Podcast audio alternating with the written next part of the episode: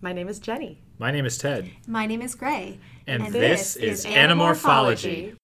The invasion, the visitor, the encounter, the message, the predator, the capture, the stranger, the alien, the secret, the android, the forgotten, the reaction, the chain, the unknown, the escape, the underground, the decision, the spoke departure, the single discovery, the proposed threat, the mutation, conspiracy, the solution, separation, the deception, the suspicion, persistence, the unexpected sacrifice, the diversion, and the beginning.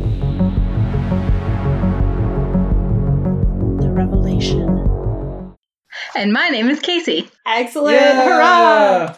Welcome, Casey. We're so excited to have you. And by have you, we mean see you on our Zoom screen. Yes, Hi, it's Casey. great to see all your faces. So, I know that you've been an Animorphs fan for a long time. Do you want to tell us about your Animorphs history? Yes. I mean, I, I don't know. I don't want to overstate.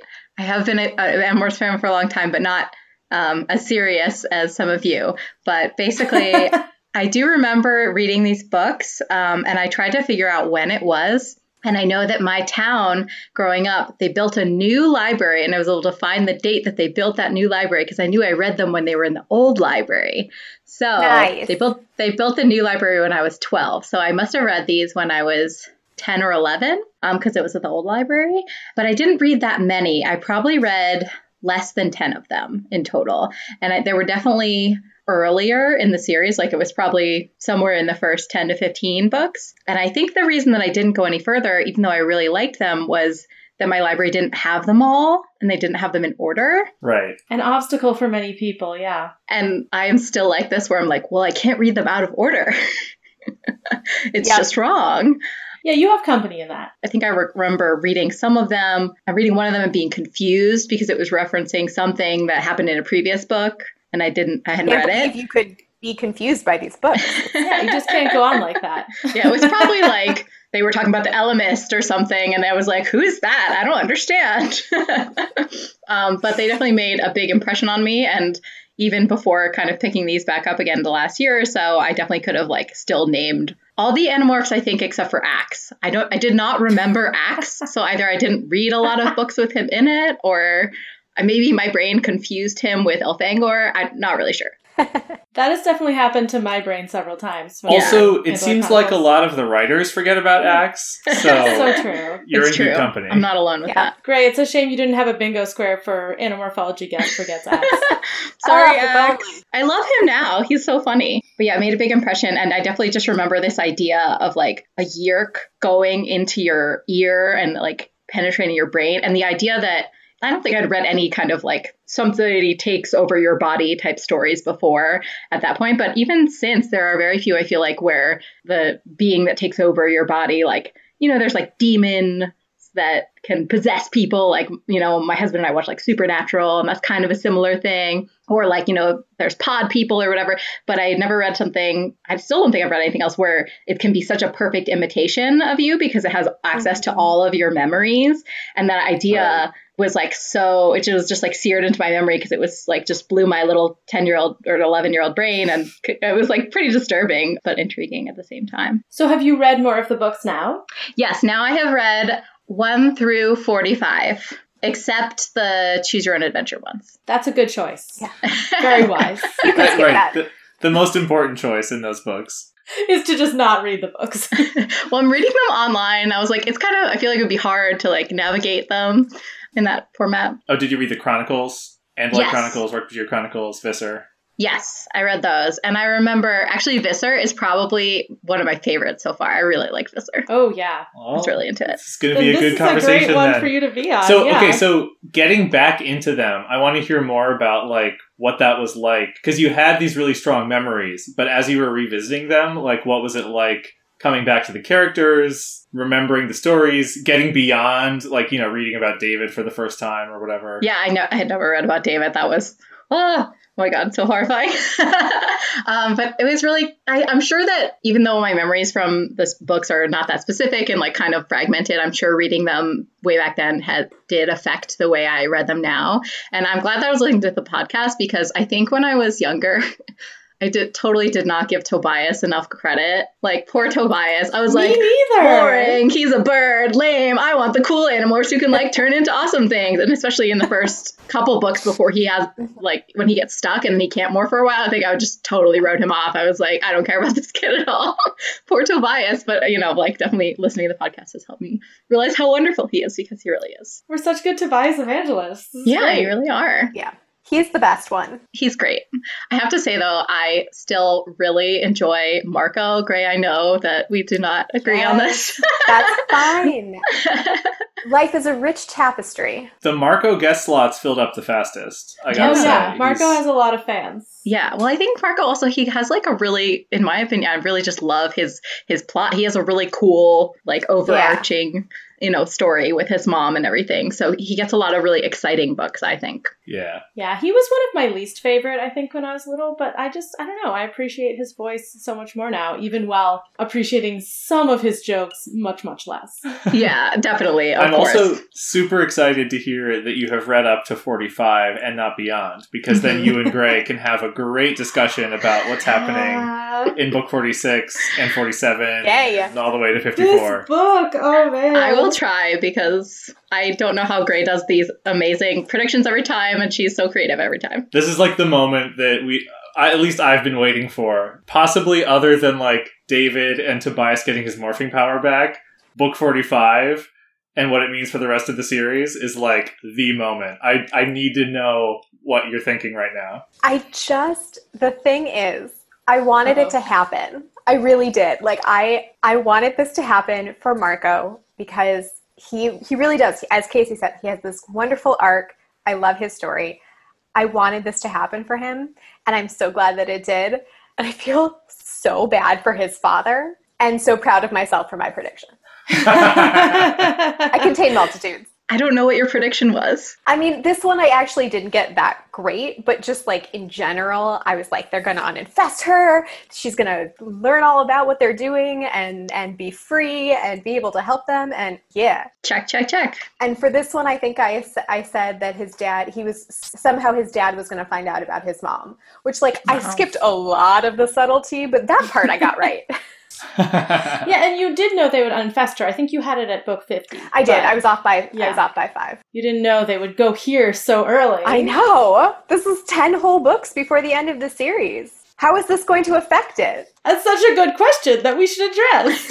I have thoughts, questions, yeah. etc. Casey, what did you think of it? Um, I loved it. I gave it five stars on Goodreads. It was so exciting. Nice. I totally read it. I read most of it yesterday and I finished the end today, but I wanted to stay up and just tear through the whole thing because I was like adrenaline. I was so psyched about it. Oh yeah. It was so good. It's Yeah. such a good book. So this ghostwriter did 43 and 33 and I think 41 and 27. Is that right? Is 27 the same Not one? 27. Not 27. Maybe one other I book. so. But yeah, they're all pretty strong. I think this is by far the best and it's like such a good it's like a like a Marvel movie in the best way. Yeah. It's really, really, really satisfying. And like, I knew that this was a big one, but like, it stuck in my mind as like, oh, it's the one where like all these plot things happen. Mhm. But then like the execution of it is also so good. I was like so pleasantly surprised to reread it. I loved it. I was very pleasantly surprised because I did not like this when I was little. I mean, I don't I don't remember this book very well and I don't really remember much from the rest of the series very well, but I didn't like at all that they were messing with like the status quo. They were pulling out some of the like really big important like aspects of like the Animorphs whole like setup and premise and they were changing those and I was not okay with that. I could definitely understand that, especially as a kid, because like it's all Yeah. about. I feel like as a kid, it's so exciting because it's it's this band of kids and they don't need any adults, and then it's like an adult gets in on the secret. That's no fun. Yeah. he can't live his normal kid life while fighting aliens anymore. It's like you know, that kind of is kind of destroyed for Marco in this book. So I was yeah, I was very like unsettled and not okay with that when I was a kid. And I expected to have more of those feelings reading it now, and I actually just really loved the book. I'm really curious to see how that will carry through to the rest of the series because I'm I'm hoping that I just like everything a lot more than I did back then. Uh, but this one, this one was great. Like I don't, I can't remember the last time we had a book this good. Not in the 30s, I don't think. Do you want to tell us specifically what happens? Oh man, I do. Yes. Okay. So a lot happens in this book. It starts out, and I'm sure this was Gray's favorite part of the book. Uh, Marco is hanging out with his dad and his stepmom. His dad is telling them how he is making this amazing discovery at work. They are discovering something he's calling zero space. Gray's shaking her head. It's great. I, am just gonna watch Gray's face for this whole recap. Zero face.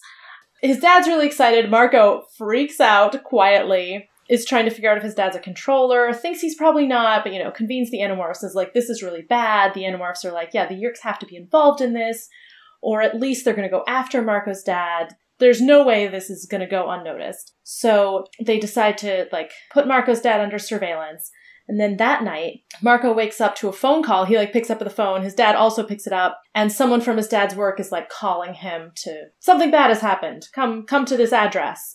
And Marco calls Rachel, heads over there. Uh, is like, I definitely shouldn't smash this window and stop them from infesting my dad, but he does anyway. And Rachel backs him up. There's a big fight. He manages to pull the yeerk out of his dad's ear before he can totally be infested. It's great. And his dad is terrified, doesn't know it's Marco. Marco's in morph. He gets his dad to drive off, and there's like a whole car chase. They manage to lose the Yeerks, but then his dad is terrified of this gorilla telling him what to do and starts to run away. And so Marco shouts after him, like, Dad, stop. And his dad stops, and Marco demorphs in front of him and reveals what has been happening and explains most things and, you know, morphs in front of his dad to convince him what's going on. Chooses Aunt. Interesting choice. Uh, and his dad's like, we have to go to the police. And Marco's like, no, no, no, no, we're not going to the police. And also tells his dad the final piece, which is that Marco's mom is still alive and is the host body of Visser 1. And this is, of course, really like blows Marco's dad's world wide open. I forgot to mention he's really worried about his wife, Nora, who was left at the house, and Marco's like, it's too late, we can't go back there, they'll be following us. So he takes his dad to stay with the Chee. The Chee managed to fake Marco and his dad's deaths so that there's no suspicion on Marco and his friends. They just have to go into hiding. Then the book sort of pivots and uh, the Animorphs realize that there's a team developing this Z space technology. They could steal that technology or, you know, work with Marco's dad to recreate the technology and intercept your communications. Ax is very uncomfortable with the idea of someone else having developed this technology and it's it's really great we'll talk about it they they do this ax and marco's dad develop a i don't know receiver it's not quite working yet but they manage to intercept a few things and they find out that visser 1 is being held in the yeerk pool she has been convicted of treason, is being executed via Kandrona starvation, is going to be dead really soon, and the council is showing up to observe this and also, I guess, to launch Visser 3's actual full on open war style invasion of Earth. The Animorphs are like, this is terrible. That's gonna ruin everything we're fighting for. Of course, Marco wants to rescue his mom, and they decide that, yeah, that would actually be a good thing to do because she'll know what's going on, she'll have more information. And we don't want to let Visser 3 get away with this, and also Visser 1 has a lot of information about us, she could turn us in. So they trick the Yeerks into landing a bug fighter by pretending that like some human has seen a Hork-Bajir. They steal the bug fighter and fly into this new entrance to the Yeerk pool that Ax heard about on his like radio transmission thing. And uh, it's like underwater inside a sunken ship, and the flight is really quite the experience. They managed to land the ship inside like this huge docking area filled with lots of ships, very intimidating. But as they're walking to the Yeerk pool, the Yeerks are like, What are you doing? You didn't follow the flight pattern. You're all very suspicious. And there's a fight. And Ax gets back in the bug fighter and Marco and Rachel are running to rescue Visser 1, where she's like on the pier of the Yeerk pool, and uh, it's all very chaotic. They get to Visser 1. The Yeerk crawls out of Ava's ear, and Ava is trying to kill it. She's very like weak and injured, but she's like, nope, have to kill this Yeerk. You can't take me away until I kill this Yeerk. And meanwhile, there are these really like buff Hork-Bajir attacking them and the seems like the bug fighter explodes and then Visser 3 shows up and it's all terrible but actually that was a different bug fighter and uh, marco and rachel get rescued by ax and the real bug fighter and they all manage to escape with Visser 1 oh sorry no with ava because uh, marco's mom and marco collaborate to kill the Visser 1 yeerk and they escape and take Ava to the Free Hork-Bajir colony where uh, Marco's dad is waiting and they reunite, but it's bittersweet because Nora is now definitely a controller and poor Marco's dad now has two wives and it's very confusing for him. And um, Marco tells his dad that Nora was possibly a controller all along, which is an interesting move we should talk about. Uh, and then at the end of the book, there's like a little bit of time that goes by. Ax manages to fix the Z Space transponder so it can communicate and reach as far as the Andalite fleet. And so they call the Andalites, and uh, the book ends with Jake saying, This is Earth over the transponder. The end. Good summary. Yeah. Oh, thank you. Yeah, excellent summary. Did not prepare. So much happens in this book. Yes, I Mhm. think the analogy to an um, an Avengers movie is really apt. At one point, Marco actually calls it out. He's like, "This is like a Hollywood blockbuster summer weekend movie." It's like, yes, I'm sure he exactly. meant an Avengers movie, he just didn't know yet. Yeah, he was a little ahead of his time there, but it's that's exactly right. Like it's super cool. The fight scene at the end is awesome. It reminded me of actually reminded me a lot of Star Wars. Like there's the you know the Yeah. hangar with all of the I was spaceships in it, thing. and yeah, that's that's what it most reminded me of. But it's super cool. I was thinking you were kind of saying about how it upsets the premise, Jenny, and it's like Mhm. it's almost like if this were the last book, this is kind of like the climax that you expect, right? It's like Whoa. they do all this epic stuff, and then like they defeat the major villain at the end, right? Like you get all these cool like action set pieces, but then it's like, but then there are nine more books, right? So they they obviously can't do this plot line every time. They can't escalate it from here, right? They're still going to be rotating through the characters. No, I, I just mean like so it, it makes sense. I think if you read this and it was like the last book or like the last of a trilogy of final books or like if it was part of a sanctioned ending, it's very different than just like happening here, right? Mhm. yeah. That's I don't that's think it interesting. could be the last one because there are way too many. Like Visser three is a major, is like the major villain more than Visser one is. It would have to have been Oh, swapped. oh yeah. I don't mean in terms of the plot, but just in terms of Oh, the way yeah. it's like. Okay, well, we've gone, we've told adults, and we can now we can never go back. Mhm. and they the animorphs have had the capability to do something this badass the entire time right their plan to capture a bug fighter goes completely flawlessly like it's it's such a good like competence fantasy of them Mhm. like pulling off this amazing bug fighter heist and then the whole thing where they go in it's like super reckless all of the stuff that they do but they're like operating at like peak avengers crew basically and it's Mhm. like it's you love to see it so much Yeah, for reals. Yeah, it's definitely like they could have told their parents at any time. They could have told other people. Like they've occasionally toyed with this idea of like if we capture this ship or whatever, we can fly it to the White House and tell the world. And as I think we talked about maybe with Megamorphs 4, when Ax showed himself to the world, they have had the ability to tell as many people as they wanted. hmm Um, you know, if you tell enough people, it doesn't matter if you accidentally tell a controller, that kind of thing. But they have chosen to keep the war sort of on this specific scale of like guerrilla fighting, and now they're not. hmm It's interesting because you know that has been one of my things for a while. Is like how how are they going to tell people? And Marco's dad has a moment where his first reaction is like, "We will tell somebody." Like that is what you do. You mm-hmm. find out about an alien invasion. You, I guess, you call the police. You tell somebody certainly. And Marco's like, "Yeah, no, we don't." That like we can't. Who would we tell? The police are all controllers. You know, we how would we convince them? And his dad has to kind of accept that as well, which is it was just it was fun to kind of have his dad's perspective because again, reading these as an adult, I that's was has been kind of my my take on it, and so I was like, I'm with you, like. Call somebody, but like, who are you gonna call? The Ghostbusters are not there. Let's get serious. It's weird though that like his dad finds out, and in some ways that changes a lot in that now Marco's on the run, but like that's not exactly because his dad knows. Mm. Like having an adult know his dad like influences their plans a little bit, but like he's not like they don't let him go on the missions. He seems weirdly okay with that. Like Well, yeah. Yeah. So, okay. So, I actually I think the book does a great job of presenting the like emotional journey of Marco's dad, but Yeah. not confronting the like Marco's dad is not an obstacle in the way that a parent realistically would be, right? Like my reaction reading this was like yeah, they get to the part where like Marco's dad is in like puppy paradise with the chee, and you know Marco's like, okay, we're gonna go like steal some stuff from Radio Shack, and his dad is like, that's not a good thing to do. And Marco's like, don't worry, we only steal from like controller run corporations. And, and, and then- we're gonna and then I make was it like- up to them afterwards. Which right, how right, right. are No, you but then I was keeping like, track?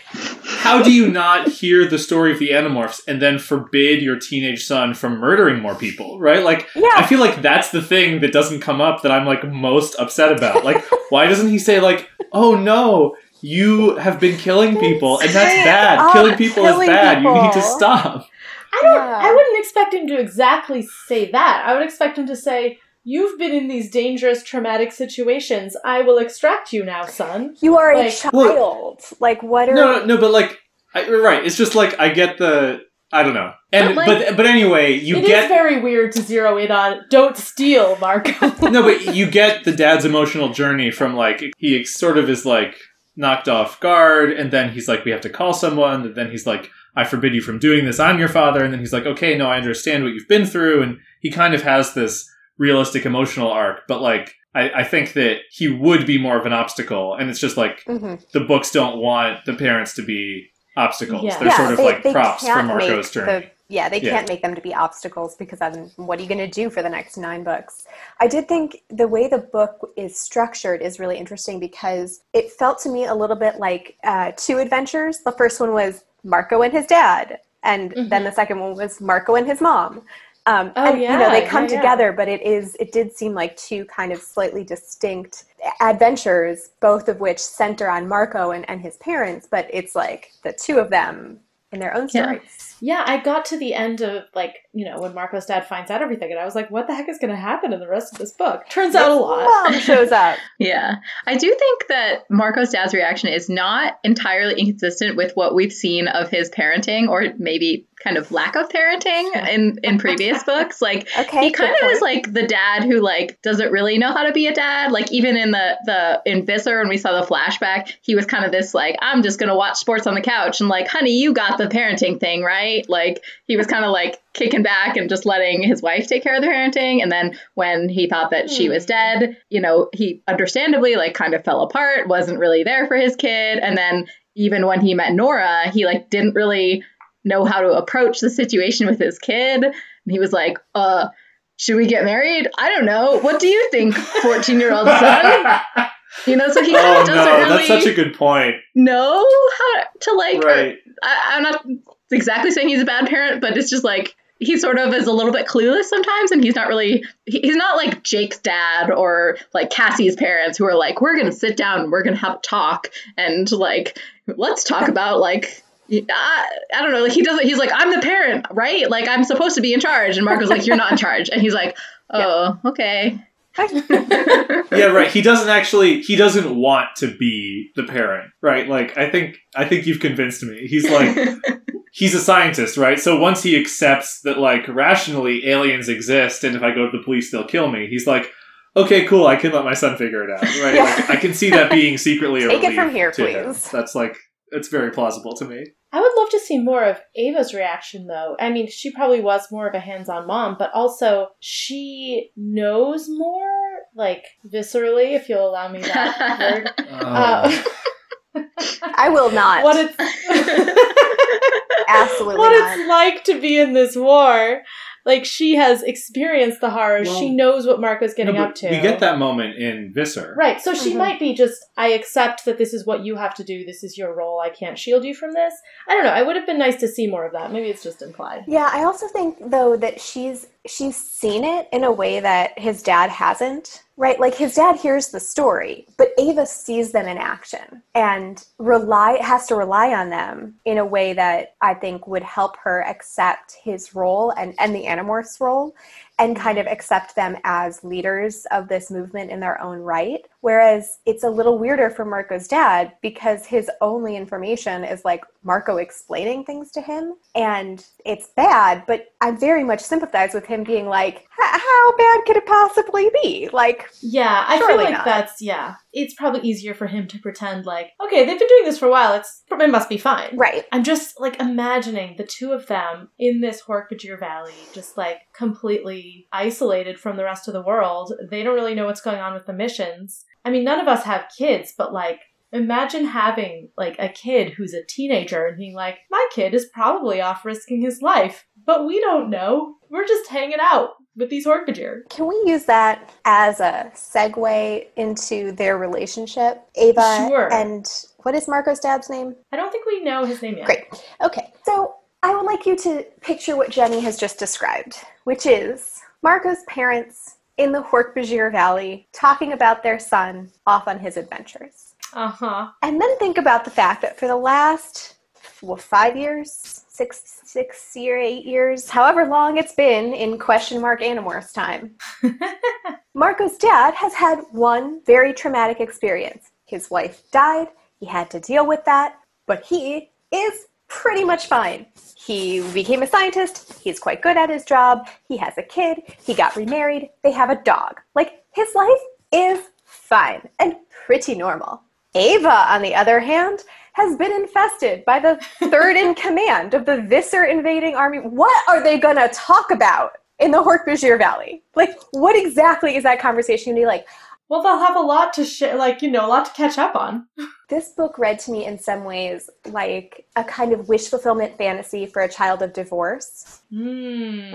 And at the end, again, as an adult, my feelings were very much like sometimes people get divorced for a reason and wishing them back together. And that's not what happens in this case, right? I'm not, they're, they're not direct parallels. But like, this is one of those situations where his, his poor father has had years to mourn, to get used to life, first as a widower and then as a new husband. He has had a new relationship. And as I am not one of those people who thinks you have like the one love of your life without whom you are you do not have other loves, like he has fallen in love with somebody else. And now he is supposed to what? Walk away from her and like be happily ever after with Marco's mom, whom he has not known. Like, what is that relationship going to be like in the Hork-Bajir Valley? I feel so bad for both of them, but mostly for Marco's dad. He does seem hapless, maybe not a great dad, but like, this is not how his story was envisioned to end from his perspective. like, Yeah, at one point he says, like, as soon, when Marco first tells him, he says, "If only I'd waited." And like, you can understand that immediate impulse. Of course, he couldn't have waited. He thought she was dead. He proceeded as a human would and should when their spouse dies, and he got over it. And he says at one point, like, "I love Nora like I loved your mom," and that just like blows Marco's mind. He's like, "Yeah, but Nora's like." A math teacher. I love that line. right. It was such a good line. It's a very, very good line. I mean, the thing is, like, at the end, too, when they're describing what it's like in the Hork-Bajir Valley, like, Mark was talking about how his mom is. Again, this is kind of my thought about like the the trauma that she's been through and her PTSD and how she's going to be dealing with that. But it's like, you know, she's got scars all over her face and her arms. She looked like she used to, almost. The change was nothing obvious. It was a sort of tension, a vigilance in her face. It hadn't been there when I was younger because she hadn't been a slave before. So that's his mom. And then his dad, bless him, like sees his mom, they run into each other's arms, they have this hug, and then like a hot second later, his dad pulls Marco aside and is like, please can we save Nora? Which, buddy, how do you think that's gonna work out? Like that is going to be one hell of awkward valley. But also, like a very understandable impulse. He wants to to see his his new wife now. And Marco says something like, By now I knew that life and love were complicated. And then he shuts that down. Like, nope, no way to get her back. She just, she's a controller now. Sorry, dad, you have to be here with mom. I was like, what? What is your plan? Yeah, I mean, I think Marco's dad wanting to rescue Nora is like 100% the right move. Like, you're right, Gray, that it would be awkward and confusing to have both of them there. But, like, that's not a good enough reason to be like, ah, yes, this woman that I love, I will leave her to the aliens, because otherwise it would be awkward. Like, yeah, it's definitely not Well, a selfish move. So I think way. I think you're absolutely right with all of that, Gray. But I think that the book, I think Marco's motivation for like most of the series has been a like divorced kids wish fulfillment fantasy, right? Like hi- the thing that has kept him together is like I want my parents to get back together and I can like maybe one day my you know my mom's out there and I can save her, you know, Mhm. whatever. Like this book though, I feel like it goes to great lengths to make Marco feel guilty about the choices that he makes kind of intentionally Mm. and and and also thoughtlessly, right? Mm. So like the the bit at the end, he rationalizes him saying, "Oh, well, you know, maybe she's already, you know, infested, like there's nothing we can do." Like he's like doing him a kindness because he's seen the bright clear line, but it's also pretty clearly selfishly motivated. He says like I was supposed to feel happy watching my parents reunite and instead I feel terrible. So like Yeah. I think it. I think it. This book at least felt like it undercut the like wish fulfillment part of it. But maybe that's just I don't know. Well, the thing where he says to his dad, like, what if she was a controller all along because you were in this line of research and they sent her into your path? And he's like, maybe this will make it a little easier for my dad. It didn't make it easier for me. And I was like, really? Are you sure it doesn't make it easier for you? It seems like it would make it easier for you. Yeah. Like, and a lot harder for your dad. Maybe easier for his dad to get over Nora, but it is, Yeah. of course, completely possible for them to rescue Nora. Maybe a bad idea because it would call attention to the family or something. Sure, sure. Like, I'm not saying it's a good idea. What I am saying is, like, you telling your father that the woman that he fell in love with maybe was faking it to get close to him. It's like not the kindest thing to do, even if it helps him get over her. Not least because Marco has no proof that that is true. Well, In yeah, fact, I don't even think he believes not it. to be true. So, like, I feel like No. he is very throwing Nora under the bus so that his dad can get over her in a way that I was like a little uncomfortable with. Right, and he has ulterior motives for wanting his dad to be happy with his mom Sure. and to get over Nora. So I don't very really trust his understandably, there. but like, ugh. Casey, you were nodding along. Do you have uh, arguments with any of that? No, I mean, I I do think he was trying to be kind to his dad, but also tell himself this lie, and he, he didn't work on himself. He was it was like he's like maybe this is true. It's probably not true, but maybe this will help my dad, and that's all I can do for him at this point, like in that relationship with Nora, because it, it sounds like he's pretty clear on like we are not going back to rescue her. I do think it would be a bad idea. I do think it would call attention to the Animorphs in a really Mhm. unsafe way, but also of of course he's like, why would I bring back this woman who my dad loves when she's now he's now back in the same valley with my mom finally. Mm-hmm. So definitely both of those motivations going on. Well, a couple things. So one, the irony, right, is that the best years of his life with Eva were years he spent with Edriss, right? We learned that Oh no, that's way right. back So in book like fifteen or something, right? Yeah, I forgot about. That. So that's going to make it even more awkward. Whereas, like, Nora was not the, like, Manchurian candidate. They actually fell in love and, like, had an awesome relationship, right? So, like, it's even worse than it kind of seemed initially. But I think, I think it's really interesting how the decision to not save Nora is, like, not something that Marco does intentionally. He kind of forgets about her until it's too late and like Mhm. part of the the way the f- the first half of the book goes down is like yeah it's like so exciting that he he's able to intervene and save his dad in this really heroic way but it almost goes wrong so many different times. Mhm. and you have that moment of like oh well could i go save nora now? No it's too late. We have to keep moving. And he's probably right. Like Yeah. he's it's it's almost certain like you could have written it like and then we heroically save nora too right? But he's almost certainly right logistically. We've gotten so lucky so far i have to write her off now and he even when they get to the Chee he's t- saying to his dad like oh they probably already have her right he's like he's just trying to say like i made this call Actually, i he's didn't saying really she'll be fine. They won't get her today, but yeah. oh right they won't touch her that's Yeah. that's what he says they won't Because she's touch like her safe at school. That didn't Yeah. make any sense. but his dad was like, "Oh, okay." but he never he never thinks haha i like he's never he's never being machiavellian about separating his father from nora and at the beginning of the book he's cooking for her right like Mhm. he's he has a, he is being very mature about it it's Mhm, just yeah. like he you know part of being able to confess to his dad all these things is being able to be like and mom's still alive right and then he doesn't he doesn't get that satisfaction right It's tough because, like, the thing where he he knows it would be a bad idea to go after his dad for the same reasons that, like, you know, they couldn't make the Yeerks think they were trying to protect Jake's dad in thirty one. Mm. Like, he knows it would be a bad idea. He does it anyway because that's how much it means to him. And Nora doesn't mean that much to him. She does mean that much to his dad, and he's aware of that difference and feels guilty about it. It's like a very natural difference of feeling. Mhm. So, one of the very few things I remembered about this book, weirdly, was that comment from Marco to his dad about like maybe she was a controller all along. somehow that really stuck with me. And so this time when I was reading it, I was like, oh, it'll be interesting to see like if there's ambiguity there. I didn't actually think there was.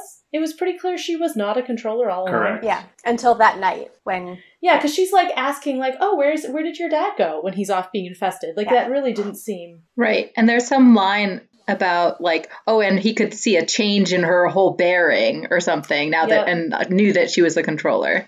Which could be she'd stop pretending, but like there's no reason to think that. yeah, Yeah, so it's not even ambiguous. And I don't know if Marco knows that it's that clear cut, but You also don't know, like, why wouldn't Marco's dad have been a target for infestation earlier, or Marco been a target for infestation earlier, right? Like, the long con Mm. doesn't even make sense. I feel like, so actually, let me clarify this now. I thought we never got a definitive answer as to whether the Yeerks moved Marco's dad's research along, or whether Oh, yeah, it was no, actually human eng- ingenuity. Because one of the things that I love about how this goes down is that, so there are kind of two things happening in parallel. Like, you get the Visser 1 screwed up whatever she was doing, and so she's being tortured, and maybe she would have given up the Animorphs, and maybe Visser 3 would have been able to wage open war sooner or something. Like, that's kind of happening happening on one axis of, like, maybe changing things. But the thing that blows up the premise of the books is like human ingenuity. Marco's dad Mm. independently discovers Z space. It comes out of nowhere, right? Like it's very much like the small world world building again. But like Mhm, I love that that's the thing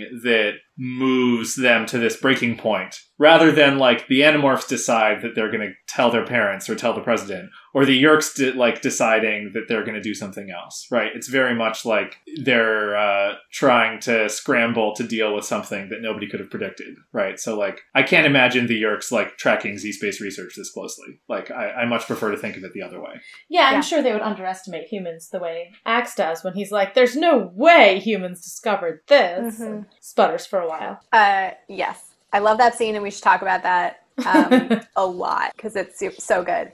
But I, I, I agree. I don't think that the Yeerks were helping with this research. So some of that whole part seemed a little odd. Like when were people infested and who was driving that and kind of why? And I mean, I get why because you might as well have more controllers, but was it specific to their research? Like were, were the Yeerks trying to control the research? They already have this technology.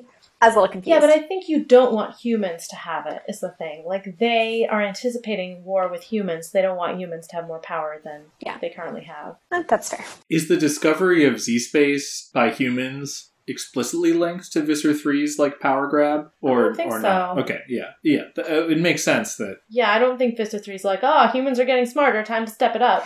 But yeah, I'm sure they don't want humans to develop more advanced technology.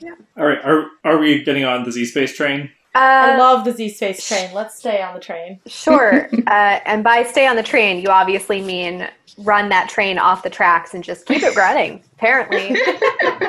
I don't know anything about quantum mechanics. I don't know anything about technology or anything else.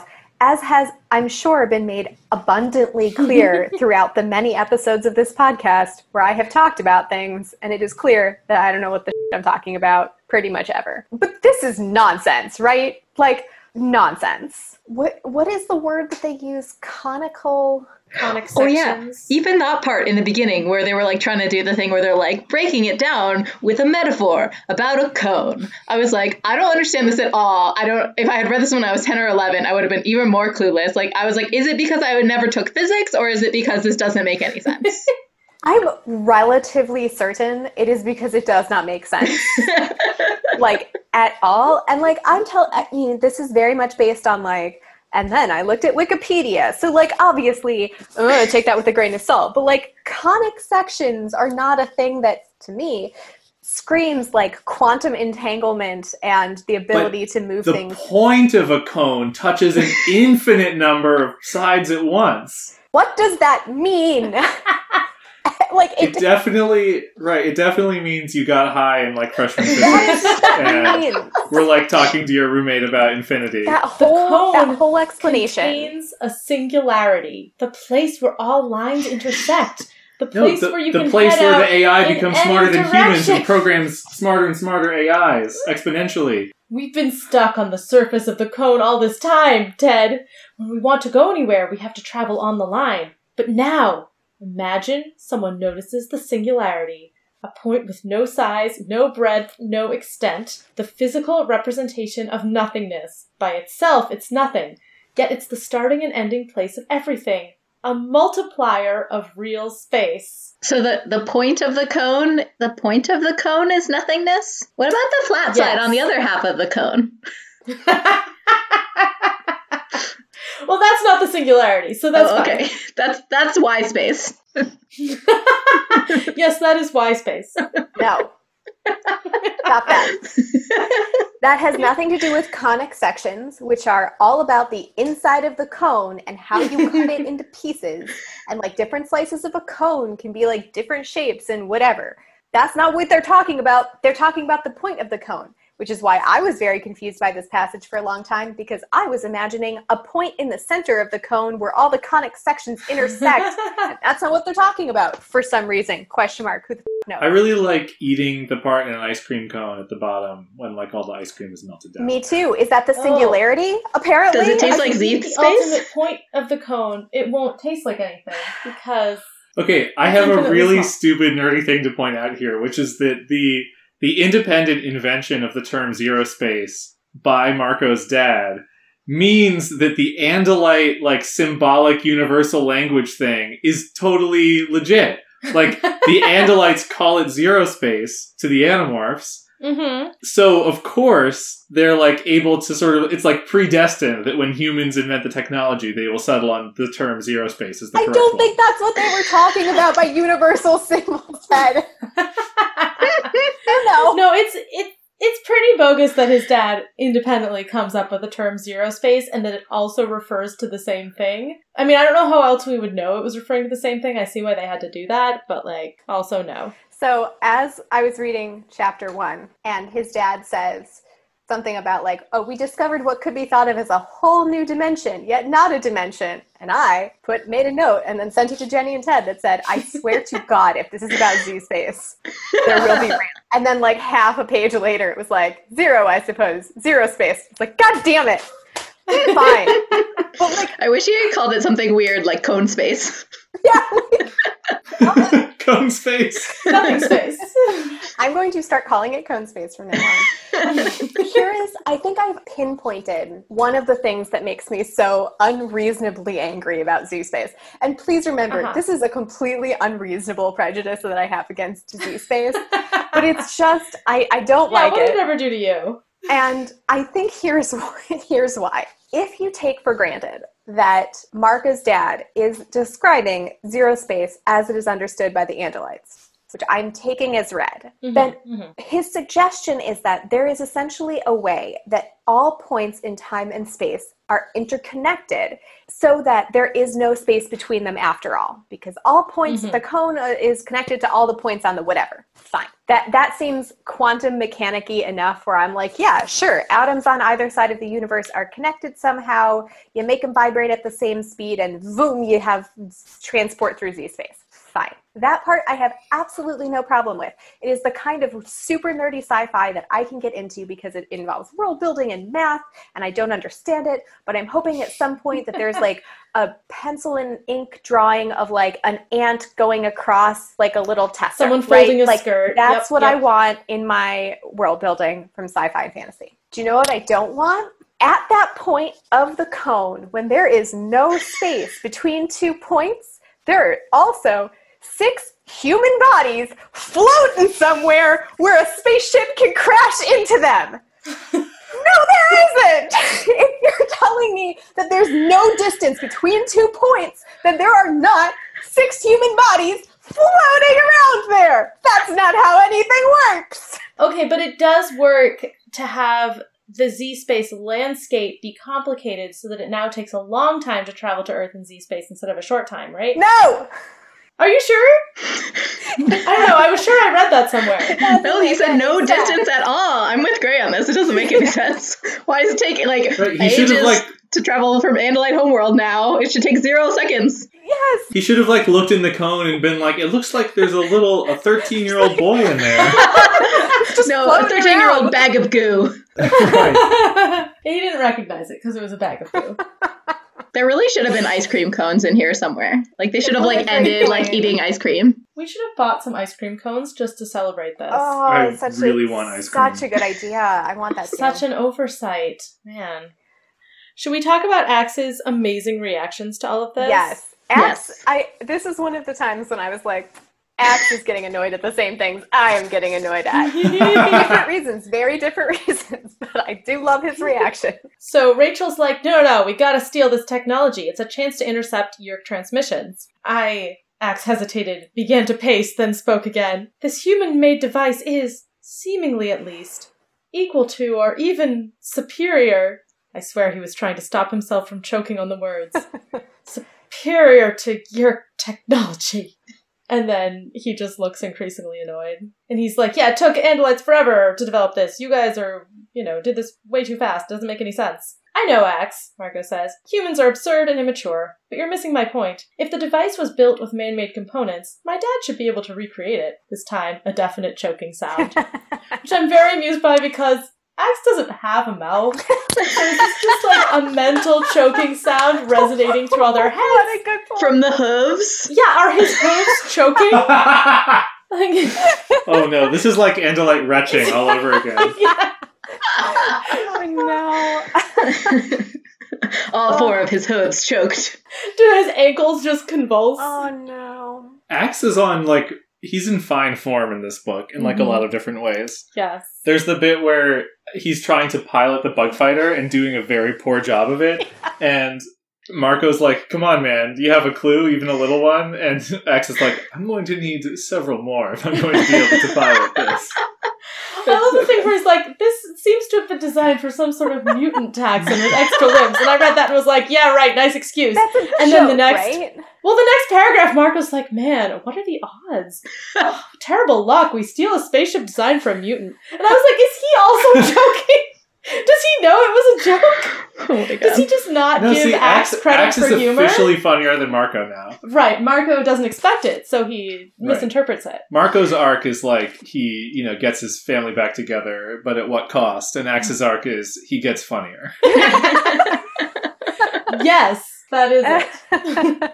I really enjoyed that we got both Ax being a terrible pilot, and then also we got Marco's bad driving in the same book. Yes. So I good. was like- At one point, Marco says there are bad drivers and then there are like terrible drivers or something, and I was like, yeah, and you're the second. You're a terrible driver, Marco. But then Really Ax like magically gets really good at flying that. Like once they're actually inside the Yeerk pool, he's like amazing at it. He's like dodging all of the other things. He like drops them in the right spot. He gets them all out of there really well. He figures it out at some point. It just clicks, I guess. Yeah, I think he probably the, the learning curve. Yeah, They got the other bug fighter that wasn't meant to be piloted by a mutant, so all of a sudden That's what it was. Oh, okay, that explains it. That Can explains it. someone explain to me why, if you want to fly a spaceship underwater, first you have to go up into orbit to accumulate No. sufficient velocity to keep moving underwater? Especially because when it goes underwater, it's not like they use the velocity of the fall to get into the where they're going. They turn into a submarine. You did not need speed for that. You're a Would submarine. it just crush them when they hit the surface of the water if they are going? Especially No, because- because you can you can accelerate arbitrarily fast in the Earth's atmosphere, right? That's definitely a thing you can do. Sure. It's never caused any problems before. I don't see why it would cause problems now. Yeah, I didn't. Is it that the bug fighter can't propel itself underwater, so it has to have so much momentum stored up? That doesn't No, make sense. it's just cool. It's really cool. They get to see Earth. It's a callback to book five when they see Earth. This is the Marco's Greatest Hits book. Uh huh. Uh huh. It's just really cool and stupid. Yeah, yeah, yeah. yeah. There's actually a lot of moments like that. I want to talk about them. Ooh, okay. Do you want to talk about them now? Okay, sure, sure, sure. So this, there's just so much good stuff. Um, I- really do think it's like a Marco's greatest hits book. So it's like that looking at the Earth moment for sure. The whole idea of the underwater base reminds me a lot of book fifteen. Oh, yep, yep. You know, there's all of the like, there's kind of the the fake out where he and his dad fake their own deaths is the Mm-hmm. same as the fake out they use in book thirty when it's like we're destroying the Hork-Bajir Valley Oh. right, to throw the Yeerks off the scent. So there's like a bunch of the more shallow parallels, but then there are a couple of things. One of the ones that jumped out to me is the comparison of his dad to David in a really tough Yeah. way, where he's like, So yeah, I told my dad, and now I'm thinking, last time I did this, we condemned that asshole to an eternity of being a rat. And, you know, my dad's a nice guy, but like, what if that happens to him? Mhm. And then he has to relive the phone call with Mhm, David mhm. again, which is I think this is like the third The time third that this time. this thing has come up because What was Marco second does it with? David, Jake does it with Marco, right? Mm. And then Marco does it with Jake when Jake is calling his dad. Oh, you're right. 31. Jake calling his dad. Right. So so- Marco has to. yeah, do so it it's three the third time it's the third time around for Marco. Marco does it with David, like saying don't be an idiot, you can't call your parents. He hangs up the phone. He does it with Jake calling his dad and he does it here with his dad who's trying to to reach out. That just like really really got to me as Mhm. like a I don't know, kind of the way in which Marco like it's like routine for him in a way that it shouldn't be Mm. right? He like he knows what to do. He's been through this before. He's like, oh, they're gonna make a stupid phone call. I'm gonna use it to show them that I'm right and they're wrong. La di da. The moment that really jumped out to me as a callback, though, was the beautiful passage where he demorphs in front of his Oh. dad for the first time. Because back in the first Marco book, there's that awful moment when he sees Visser One and realizes it's his mom, and he's in the gorilla morph and he wants to reach out to her and jake is like don't you can't say anything. You have to not say anything. And here it's the same thing. He's looking at his dad being like i really want to tell you my story. And then he gets to finally demorph and So It- satisfying. yeah and like and his dad is like i don't understand this but i just want to hold my son and then the chapter ends with marco being like and then i told him everything Will It's- you read that passage? Because it's really good. uh, yeah. Dad! I called in thought speak, in the voice that was my own. He froze, turned, looked back at me. In the glow of the car headlights, I began to demorph, to slowly transform from beast to boy right before my father's eyes. Dad stood still as a statue, eyes wide. As my body took shape, I saw tears start to well in his eyes. It's me, I said as soon as my human mouth formed. Dad gasped huskily, stepped toward me through the grass. How? I don't understand. He touched my hair, my face, my shoulders. Then he grabbed me, hugged me. The tears on his cheek dripped onto my own. How? he said again. It's a long story, Dad. A really long story. Oh, it's so good. They've been building the tension of like, they can't tell their parents. They're living this secret life. They're trying to fight this war and be ordinary kids, and they can't let anyone else know for so many books. For like 45 books.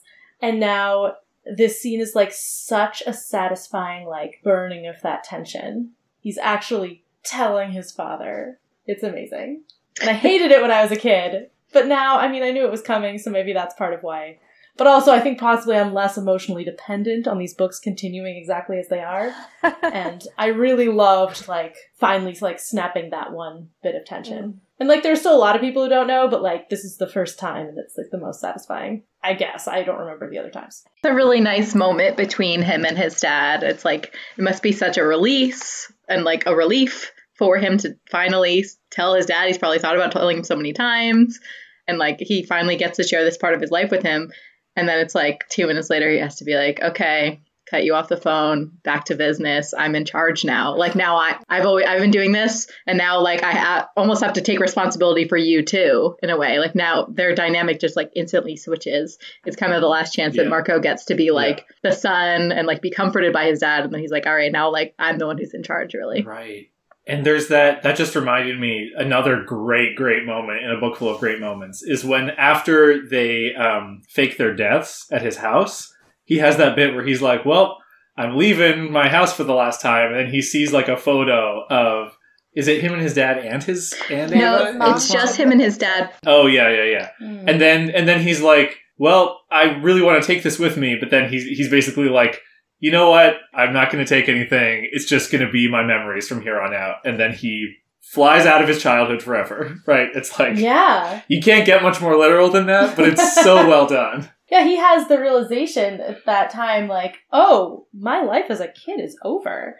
And like, yeah, like Casey, you were saying, like he doesn't have to keep up the pretense, so that's great. But he loses the role he was pretending to have, which was still genuine in a way, where he's like a kid and answering to his father. Now that's not who he gets to be anymore. Yeah. Like it was never completely, it wasn't completely real, but like there was a real component, and by giving up the pretense, he's lost it. And he he says something about um, he wanted his dad to have the authority again, to to have that voice of like telling him what to do, and he really wanted to have the that authority figure dad back.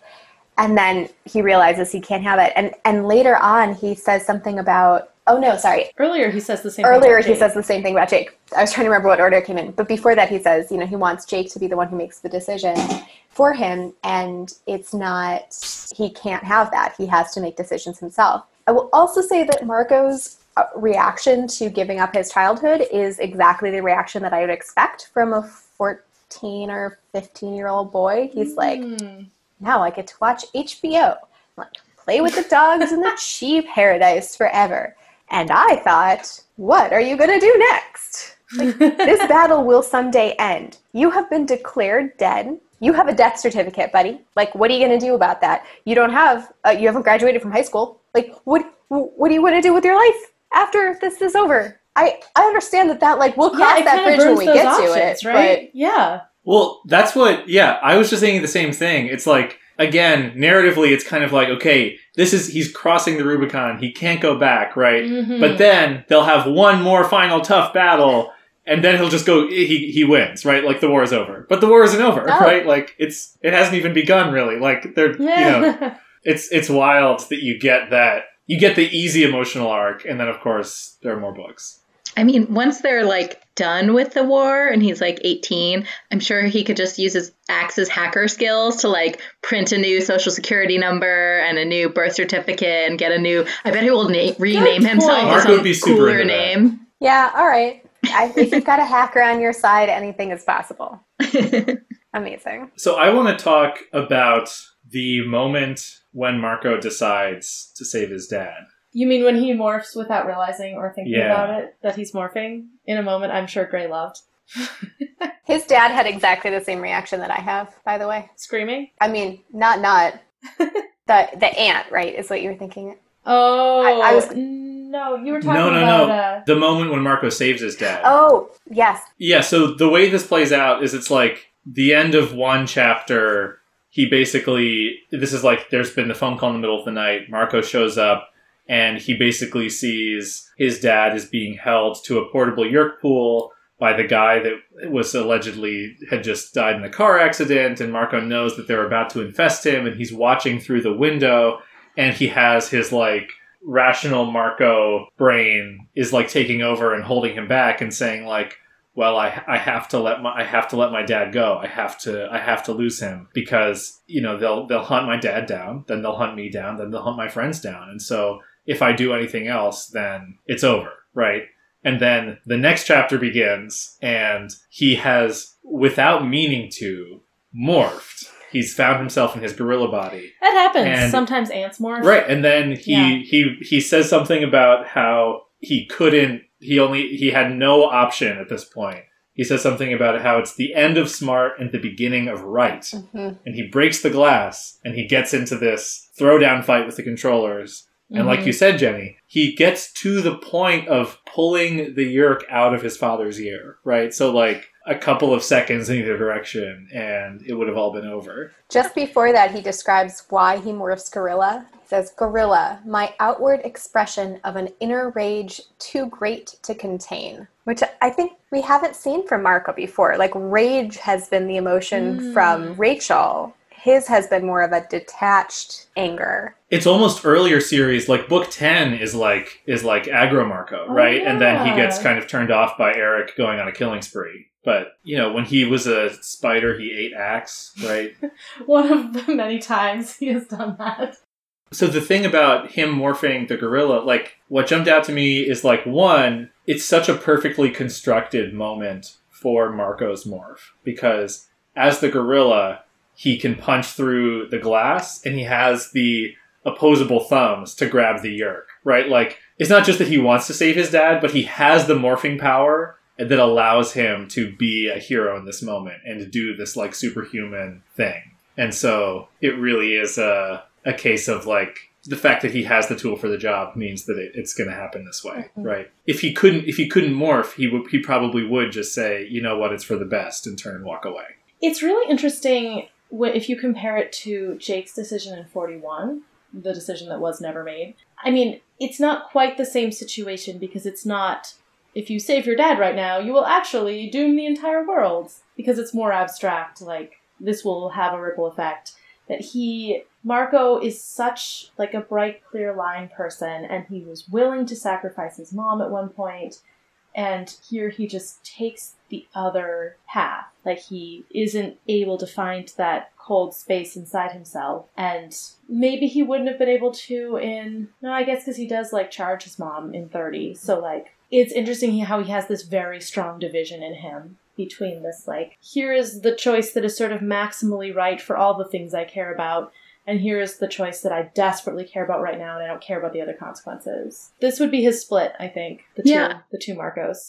I think that Marco kind of thinks that he's like this really analytical person. He thinks he is just about the clear bright line. He thinks he can always separate his emotion, and this is just another time where he he really can't. But it's really like Marco saving mm-hmm. grace because if he was always the bright clear line person, he'd be evil. He'd be like devoid of humanity, right? But it's like he has this humanity where he he does care about people, and he has this like Rachel like loyalty, you know. And I think too, like when he was going to sacrifice his mom, he knew that in a way he would also be like he would be freeing his mom too because it was also killing Yeah, the Yeerk. Yeah. And in this, it was like his dad. He'd already lost his mom. He can't lose his dad too. And it was like Yeah. the moment that he never got with his mom to save her from infestation and he he like finally gets that chance with his dad and so when he says that thing about like forget the clear bright line forget smart it's about whatever what does he say The end of smart, the beginning of right. The end of smart the beginning of the right i was like tearing internally and i was like yes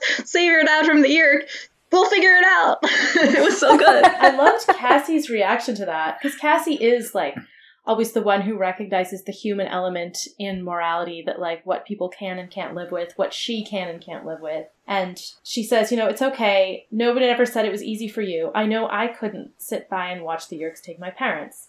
And you shouldn't, Rachel said fiercely. Cassie's right. Marco acted like a human being. Which is what you were just saying, Casey, about like, yeah, it's what makes him human and not a villain, not terrifying. Yeah cassie's so smart she said it better She's so smart. She has another awesome moment. So that's the the dad one, but for when his they're thinking about what to do Mhm, about his mhm. mom. Oh, who's, yes. you know, going to be Kandrona starved in the middle of the Yeerk pool, which we'll come back to, but he doesn't want to say because he knows that this was not the plan, right? He saved his dad at the expense of betraying the Animorphs, kind of, although it, it worked out this time. So he doesn't feel that he can say anything about or one about trying to save her. And so he just, he's going to hold his tongue and not say anything. And Oh, read this part. It's good. Yes, so good. Cassie's voice sounding clear and innocent and persuasive. If Ax can't be sure what the Yeerks are planning, there's only one person who would be, meaning Visser One. She was taking me off the hook. She was giving me the chance I couldn't ask for. Every muscle in my face tensed until it hurt. I would not cry. I just wouldn't again forget that, in some ways, Cassie is the bravest and the smartest of my friends. What a thing to say about Cassie. That's just like So good. so powerful. That just reminds me that throughout this whole arc, when in 15 and in 30, when Marco has like he's been seeking closure, but I think the the other animorphs always have known that he's he can't be in effect he can't be effectively in the fight if he doesn't have that kernel of hope. Mm. Right, because he was almost on his way out before he got it in book five, and like Rachel goes out of her way to tell him, you know, she might have survived at the end of book fifteen, Mhm. and the Cassie in thirty is like, Marco, you can't be the one to kill your mom. It will take you out of the fight forever. Right, like Mhm. she like knows him better than he knows himself. Yeah. So it's great to see them, and and Rachel's supporting him in this book too in a really amazing way. Right, Mhm. like yeah. she comes and saves him and his dad in the beginning and there she's like no judgment she's just she's just like like i'll see you right Mm-hmm. you know I, I forget exactly what she says but she they skip over the part where she's like how could you do this yeah, yeah. I so Marco tries to call Jake. Tom answers the phone, so that doesn't go Mm. anywhere. And then he's like, "Can't call Cassie. Her parents would get in the way." Um, which is weird. Like Rachel also has parents. I don't know why that would be a different thing. Uh, but Rachel was definitely the right person to help him there. And I wonder if he wanted to call Rachel to avoid judgment. Like, I don't think Cassie would have judged him because she would understand. Like, I think she would want to save his dad too. But What was the other book where the where Marco and Rachel got paired up? Not megamorphs, but the two of them. um, 40, they do like the bee thing together. Maybe that's what I'm thinking of. But they, I think they, they, as we discussed before, they play well together in some ways. This is actually one of Yeah. the times when they don't. We we talked in the past about how it, they are a good pairing because Marco has the kind of logistical, tactical stuff, and Rachel has the like strategy and also the just punch things really hard and see what happens Yeah. approach. And this they kind of switch where you know Mm. he's the one who kind of punches first and asks questions later. But she then also just. Yeah, punches, and then she so- shows up and she's like, "All right, I guess we're doing this now." Wham! I love Rachel for that, but Yeah, I also wanted two little bits of characterization of Rachel that I loved. One, that she's studying in the barn, and Marco's like, Ugh, I'm so annoyed. Why does Rachel have to, like, still do well in school after all of this? Like she's And- not happy to just be beautiful. She also has to be really smart. and then, and she's the one, like, I feel like normally Cassie or Ax or Marco, not in a Marco book, would be the one to come up with, like, the clever plan before anyone else, but Rachel's the one who's like, we can intercept communications using this radio. Obviously, that's a really smart thing to do. And then everyone else is like, whoa. And Marco's like, I should have seen that, but of course he's all clouded with all the emotions going on. Yes. I really liked before the thing where she was studying, he calls her my fellow warrior, Hmm. which is just so great that they have this sort of special bond. Yeah. yeah. And then she's also the one at the end. They drop down the two of them onto the pier and they go kick Oh, Hork right. Bajir Oh, butt. yeah. yeah, good point. Also, like, remember the Hork Bajir who has like the blue bla- band? And I'm like, ooh, it's like Ninja Turtle Hork Bajir. Okay. And then they like kick his butt. And then, Yeah. That That's scene saved with Rachel one. on the pier where the like really tough hork Horcrux is like, I am whatever his name is. I'm here to Graf. kill- His name is Graf. Surrender now, and she's like, "This guy must not know me very well." And she's Yeah. like, "A Hork-Bajir will die on this pier, but it won't, It be, won't me. be me. Mr. Graf. She calls him Mr. Graf. It's so She's so respectful. It like doesn't make any sense, but it's so good. It doesn't make any sense what Like the Mr. Graf thing is like, like why? to have these like intense Hork-Bajir. I am Graf. Well, okay, it's like Green Berets. to me, it's like it's like it's like video game logic where like you get you know you're on the, you're finally on the mission to rescue Marco's mom and you know the enemies are bigger and have more hit points. Like I don't know I don't know what's going on with the blue band Hork-Bajir Yeah. where they came from. There, There it's was, just a like, hilarious. no other reason for that. I like how he was the only one who like introduced himself. He was like, hello, this is my name. And you're like, everyone else just comes up and like attacks, but okay. Sure, Right, right, he's right. got good to know.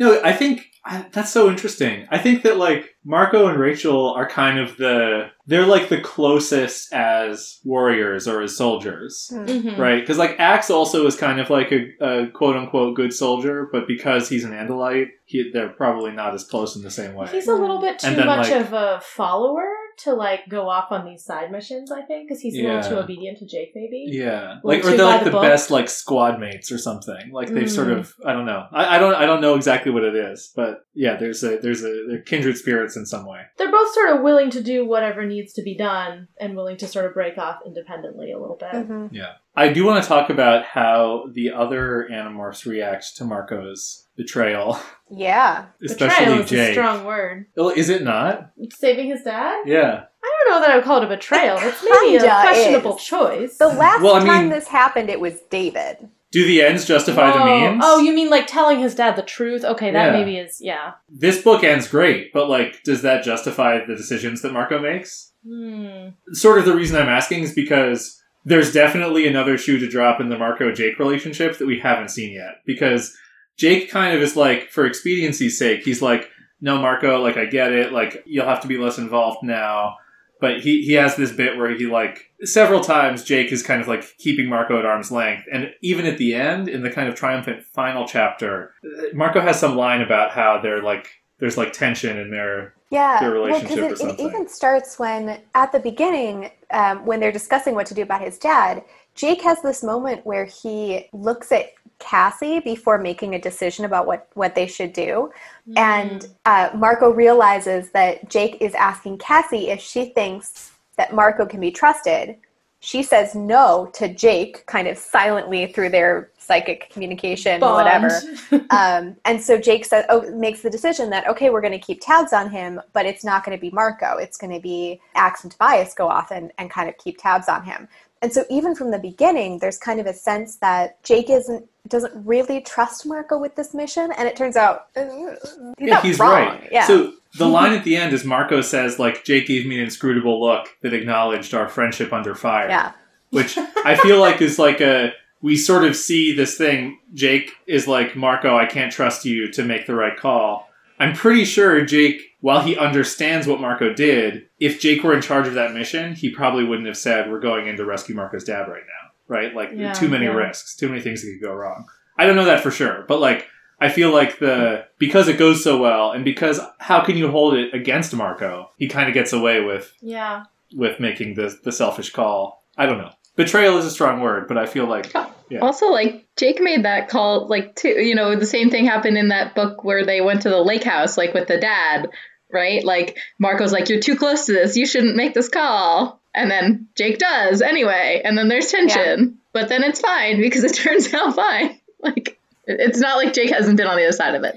Yeah, I mean, this did happen. Maybe the last time was David. I don't know, but like Aftran was another time. Like Cassie really. I mean, she betrayed them all to a Yeerk. That Yeah, worked it's out funny. surprisingly well. I mean, this is Marco's Aftran moment, kind of, yeah, right? Yeah, It's not at all framed the same way, but like, leap of faith. Yeah. Yeah. And they don't. So there's a comparison to David. They don't ever talk about actually making the same choice they did with David, which is giving Marco's dad or Marco's mom morphing power. It just doesn't come up at all. Yeah. They could theoretically help on missions if they had that. Clearly, Marco's dad at least wants to help on missions.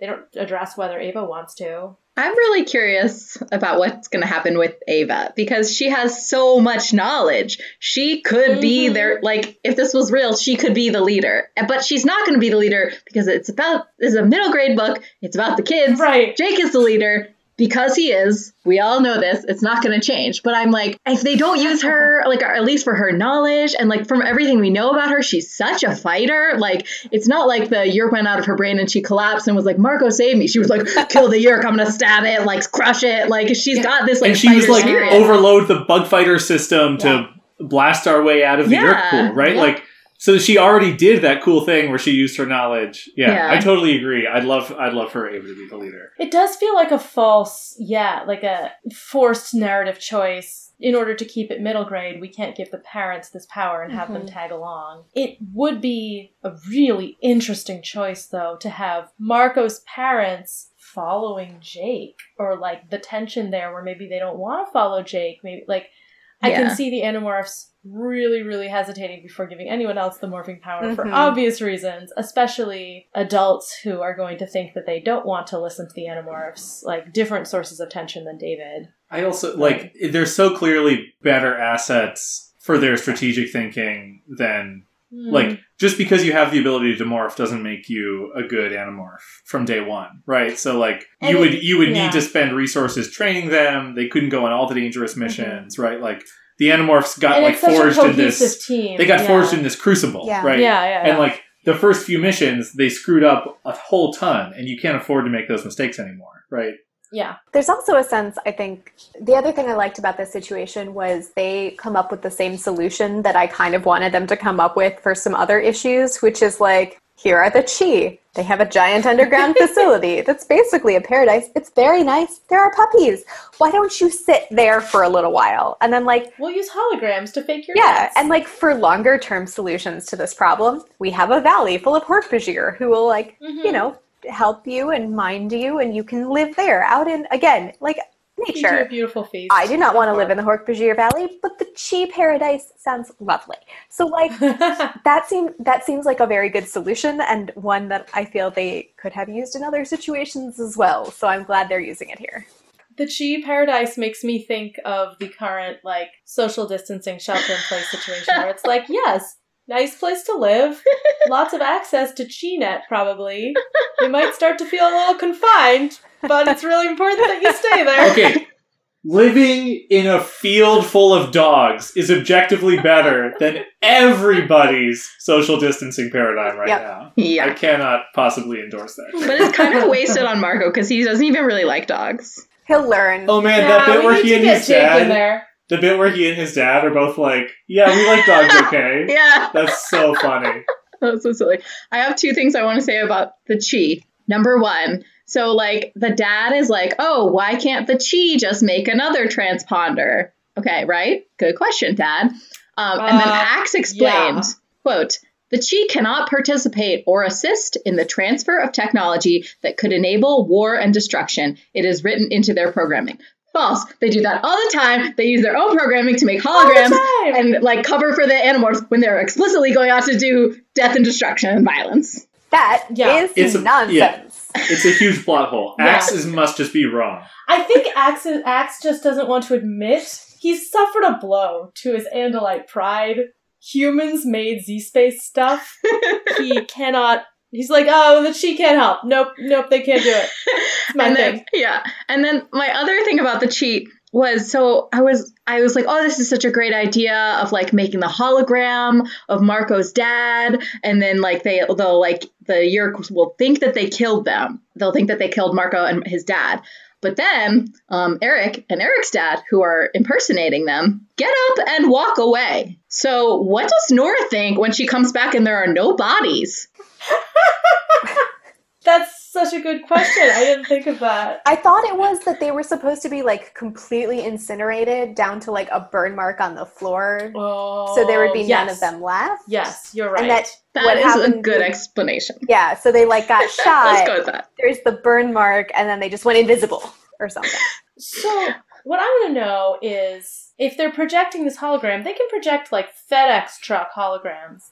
Why didn't Erek's dad, who was playing Marco's dad, just like project a hologram here and stand like three feet away so that when he got shot, He I guess get maybe it all. would burn the wall too much? Like, I am so angry about that.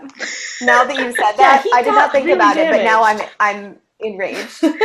yeah, they could also project a hologram of the wall not being that damaged. Nora probably wouldn't chee, notice. What if the chee are very powerful but not very intelligent? that's Ax was covering for them. He knows they're kind of stupid, so he's like, uh, they just can't I help mean, us with this. 'cause- Dogs are not known for being the smartest of animals. Also, Erek was like. I don't know, none of us can handle any sort of medical thing, even though we've been alive for like a million years. We don't know how to do brain surgery. Yeah, He just, you know, can't handle brain surgery. Too complicated. but they are very good at algebra, as we know Yes. from actually was it in the last book where like they do they uh Cassie's homework too well, Yeah, but they never got past that. Oh, right. It stops at algebra. Her parents want to sign her up for That's why advanced she's classes. studying so hard in this one. She's like, "Oh no, I have to keep up this facade." So I wanna I wanna talk about my favorite Marco and Marco's dad moment in this. They're talking about how it's going to be really hard to rescue Visser One from the Yeerk pool. He says, Marco says, "The odds are worse than slim." They're dim, Dad echoed, and grim. I glared at him. okay, so maybe we try to rhyme with each other's last word, but we do that when we're alone. Jeez, Dad. That was so sweet. That's really cute. what a wonderful father son thing that they do together. Yeah, it's really Very amazing. cute. They've definitely like been doing that since Marco was like five, and like his dad still does it, and like he'll participate in it at home, but he's like not in public, dad. It's also it's totally that Princess Bride thing Mhm. where uh Fezzik and Anybody want a Diana do the peanut? It's another great characterization of um, Marco's dad moment when he does get to the Chee house for the first time, and he's like, "Whoa, Erek, you're gonna have to tell me about your rendering program, dude." And he's like waving his hand Like through his body. his fingers in his stomach. Right. his waist. Erek it, it is Marco's like it looked like he was an affront to Erek's dignity. Absolutely brilliant. Erek was too nice to say anything. so good. Oh yeah, so I want to talk about the whole ending deal with um, Edriss's last stand. Okay. Oh, We haven't talked about that at all. Can I ask a question? always. So the way that Yeerks eat, or are are nourished in the world is Mhm. from Kandrona rays. And my understanding had been that the way that worked was they had like a little, you know, portable Kandrona sun thing that hung out in the Yeerk pool. And when the Yeerks were in the pool, they were irradiated by the rays of this Kandrona, and that is how they were fed. Well, the Kandrona can't be in the Yeerk pool because remember when they destroyed it, it was at the top of that building downtown. So they like beam the rays to the Uh-huh. Yeerk pool somehow. Yes. So I don't know. But the rays are in in the book where they're trying to turn the moon into a Kandrona. The Mm. idea that I had was that the the rays would come down and the Yeerks They're like radio waves. like ra- sure, like radio waves, and they would come down and the Yeerks would be fed. Now it Mhm. has it is not clear to me whether the Yeerks can be fed while in somebody's head, but I always thought they could not be, right? They need to come out of the I head. I think no. right? Yeah, I think they need to come out of the head. do they need to be in the pool or can they just be out of the head Unclear. I don't think we should take 41 as evidence because that was Jake's dream. fine with that but like in general my my question here is visser 1 is in on like a little island in the middle of the yeerk pool Mhm. surrounded by nutrients which she cannot eat and the So implication is that it's the pool but couldn't the yeerk uh, like stick its head out and like get the rays and then stick its head back in like what Apparently not. is ha- why can't he get the Kandrona? He's in there. There's a can. But you know what is know. weird? Because yeah, they have her like tied to like a pole or something at the end of the stop. Sure. They don't seem to have her ears blocked. No. Because once Marco unties her and is like rescuing her, the Yeerk escapes. Yeah. So was she just being guarded really closely? It doesn't make sense to like tie Eva to a pole but not imprison the Yeerk. put Edriss in one of those little box things. well, the box was like in the Yeerk pool, so I guess they don't want to do that because she won't starve. But It, it makes sense to me that something about the the Yeerk pool sludge is part of the chemical process that allows the Yeerks to feed. I don't have a problem with that. I think it has to be some kind of liquid because remember in 25 the Yeerks had the plan to like put a Kandrona at the North Pole or something and then turn all every swimming pool in the world Oh, into a yeah. Yeerk pool. So maybe it's just like a pool has to be involved somehow. Maybe, yeah. Yeah. Fine. Whatever. I've complained about enough things. Let's go with just that she was very heavily guarded, and if she had poked her little yeerkness out of the ear, they mm, would have would have been shot stabbed off. it.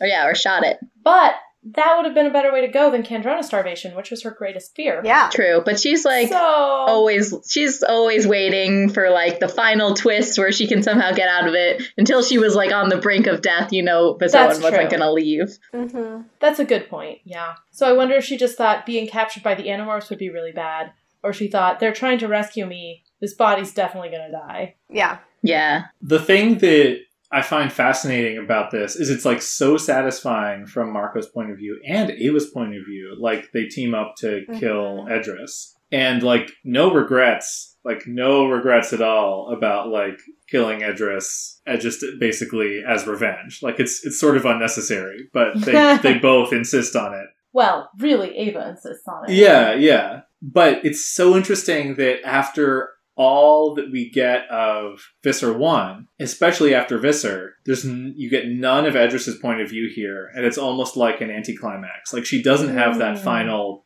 they're not like defeating, they're not like outwitting her, right? Like this is Oh, this is like they're rescuing Eva and Edriss tries to slip away and they're like, "Nope, not this time." Right? Like it's it's really about the rescue mission, but it's not like a, a confrontation Mm. with the series' greatest villain. Yeah. It felt really earned because of how hard it was for them to do under the circumstances. Yeah, yeah. But you're right that, like, Edriss didn't really get to make a last stand. Which I kind of like because she's a monster. Like Yeah, I was very satisfied, like, to see them actually kill her. I was with Eva on that. Mhm. And it was just like pages and pages of this battle happening, and Eva is so weak and like broken, and she's just like, kill it. And Marco's trying to help, but he's also trying to help Rachel, and he's trying to survive. And it's just like finally, Eva like finally gets her hand on the yeerk and squishes it, but like not enough. And then Marco steps on the yeerk and like finishes it off. I actually I I so appreciate the degree to which so like Marco is the protagonist of this book, he has to be the one who kills Visser One. But I so appreciate how much of that moment goes to Eva. Mhm. Like I, I love seeing that. yes. And that she was the one, it was her revenge. Yeah. Like Marco was doing it because his mom wanted him to. Yeah, but yeah, like, yeah. When she looks up at him and says, "Kill it." yeah. Yeah. And he's like scared after he does it, he's scared to see the like savage joy or whatever it is in her face. Mm, mhm. Yeah, Mhm. that was a good moment. Like, thank goodness, like she was a slave for like five years or whatever. Like that had to feel. I mean, maybe not good, but closure, Yeah. revenge. Was the council supposed to show up to this Yeerk pool and they never did? Or was it like they're coming later? Was there something where the They're coming council later. Okay. I think there's a coming later element to it. but Next book. remember. But it was sort of like they're going to show up in like two days or whatever. Oh, okay. So I don't think it's that they're coming later in the next It's- book. Though maybe they will come later hmm. also. It's fun how unclear it is whether plot threads will continue. Because, like, up until this point, you can be pretty sure stuff doesn't come back. But now you're like, huh, I wonder. Yeah. How much will this all tie together? It is kind of surprising that the council. I mean, I guess it just wouldn't have fit within. The, there's so much already in this book. Yeah, yeah. Like the council could have been there instead of just Visser three being in there. Which, by the way, that was one of my favorite Visser three appearances. There's just like suddenly there's like maniacal laughter and the cavern goes silent and he morphs this big winged beast and like flies up and Marco's like, "Well, we're done," and then he gets shot down and it's So just like good. he just appeared dramatically and then got you know There- taken yeah. out. It was great. There's so much good, like everything about the like bug fighter plan. So like I feel I still feel like Jake has a little bit of this like, oh, I told you so, Marco. Like I can't believe we're doing this. But when they all realize what their plan needs to be, they all kind of like get amped up and they're like, you know what? It's just it's so crazy. It just might work. This is this is the perfect Marco full circle thing. Book five was when they tried to use a transponder they built from Radio Shack to like Oh. access Yeerk frequencies to lure a bug fighter, and they end up walking into a huge trap and being at Visser One's mercy and Visser 3's mercy. And this time they come up with the perfect plan to steal a bug fighter, pull it off flawlessly, and go in and defeat Visser One. Oh my god. Such a god. good It's- point.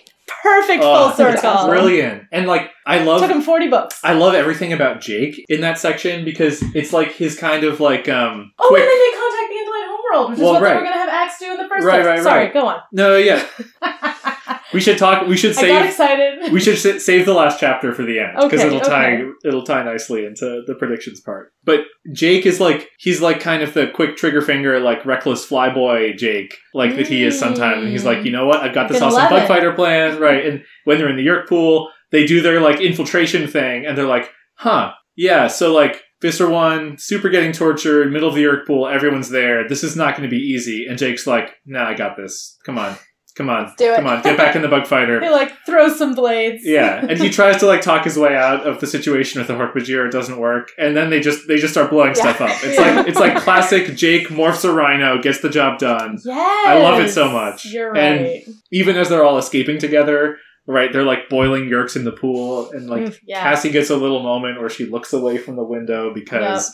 She she can at least honor the sacrifice of presumably some Yeerk Peace Movement people and other and other other Yeerks who, Yeerks who were maybe dying. aren't, Yeah. you know, specifically villains. Yeah. so good It really is. that whole Yeerk pool sequence. This book this book was so well written. I love this ghostwriter. But yeah, it manages to accomplish a lot. And like the Yeerks burning, like the boiling Yeerks thing could have been like too much to have crammed in there, but I feel like it got just the right amount of attention. This book does a really great job of like honoring a lot of emotional moments and making them feel really real and then moving on from them quickly because there's a lot to get through. It was really, really Yeah. good. Do we have other big topics? Do we want to talk about the ending? I have one one more thing about the the the plan. At one point, they say so Visser one is going to be killed, and then Visser three will become Visser one.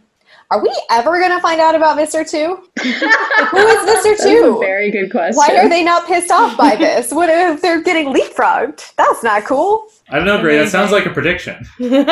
That's my prediction. That'll be my prediction for the next book. I had a few other things. I was intrigued by Marco disguising his voice in Thought Speak, and I want to know how that works. Oh yeah, that was Oh, interesting. No, they've um, Oh, Aldrea did that in Hork-Bajir Chronicles. She does an Alloran voice, or no, that that was she stole Alloran's actual thought speak voice. yes, yes, right. that never was mind. different. Never mind. And also, um, when Marco calls out to his mom, he says "mom," but in thought speak to her, and sh- she recognizes his thought speak voice. So it definitely Yeah. there is like a thing where I they're believe that. Yeah. Yeah. Mm-hmm. I was reminded how much I love Cassie's parents. They're in Cassie's barn. yes. Marco says, Are you sure we're safe, Cassie? She looked up from her math book. You kidding? Cassie said. A PBS documentary on lemurs? A dome ship could land on the lawn and my parents wouldn't even notice. I love them so they much. are wonderful. so good. Oh, we got. There's been a secret undercurrent in all of these books of Marco having a really good throwing arm. Someone called us out on this after 39 because we were like, why would Marco throw the box across the road? He's not an athlete. What? And they were like, no, no, no. Remember, he threw that ball at the skylight in the mall in book three and let Tobias escape. Like, that sounded like a pretty tough throw. And in this one, we once again, we get him to like knock out a Hork-Bajir or something by throwing throwing a globe like a fastball. And I just like I love all these subtle things. I think I think the only legitimate prediction for Marco is that he's going to have a baseball career. it doesn't matter if he graduates high school. True. Um, can I tell you my two favorite Marco jokes in this book? Yes. yes. So one of them is he calls a Hork Bajir a Cuisinart of war. Yes. Oh, that was amazing. So good. and I laughed really hard. And then the other one is when they go to the Chee house, he goes, That TV's been on for a year now. Yes. Oh man. So a little bit of now we know it's been at least a year since they contacted the Chi and they've been to the Chi house. yeah, yeah, yeah. That's fantastic. Oh, and then there's just the last thing that happens at the Chee house. I was very hung up on the Chee, I guess. Um, Ax has Oreos, which is a callback to the Megamorphs. Yes, I got very excited. He had he got gets to try Oreos TM. yeah, he gets to call them their real Yeah. name. It's Yeah. very exciting. He's learned so much. I had a bunch of Oddies references. I think we, wanna should do, the references first? and then talk about the final chapter and go to predictions. Yeah. So Marco's dad is talking about his great discovery. What my team is working on may just be one of the greatest advances in human history. An HBO descrambler? Marco says. Awesome. Very much not the tech we would use to access HBO now. We just share our logins. Mhm. Yeah. Marco was watching TV. There's old Star Trek, new Star Trek, and then some real world. Amazing. Well, he needs to figure out where his dad is going, so he goes to his dad's computer and finds a minimized window in quotes. Oh, It's very important that window is in quotes. The words Yahoo Maps written inside. Amazing. I'm surprised it wasn't MapQuest. I feel like it was MapQuest Mm. era. In that same chapter, Tom has finally discovered Star Six Nine, which I remember nice, Star but Six also Nine. yes, that was a very important discovery. yeah. That's also all that stuff with like Jake and Tom and like phone codes. I love the kind of back to basics, like they can't let Tom find out. And then like Mhm. Marco basically doing the calculus of like, oh man, he's gonna be more suspicious and so I just have to be like, um, it's Marco, I was calling Jake. Even though like, you know, it would have been easier to say nothing. Uh, it's so good. right, because Star Six Nine, you could call the number back, but it wouldn't tell you. It what doesn't the tell number you the is. number, you so just it wasn't them back, caller yeah. ID.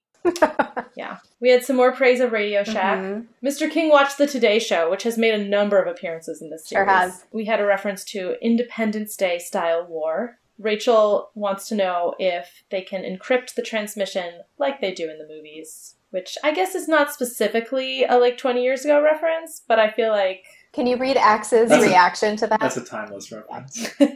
uh, it will be encrypted in four separate pathways, Ax said with a hint of disdain. Oh, I might have overdone it. But to your cryptographic equipment, the disguise is elementary. so good. Oh, Marco also calls himself to cuisine what Sammy Sosa is to baseball. Yeah, which Mm-hmm. Though also possibly he is to baseball what Sammy Sosa is to baseball. I think he's got a great future there.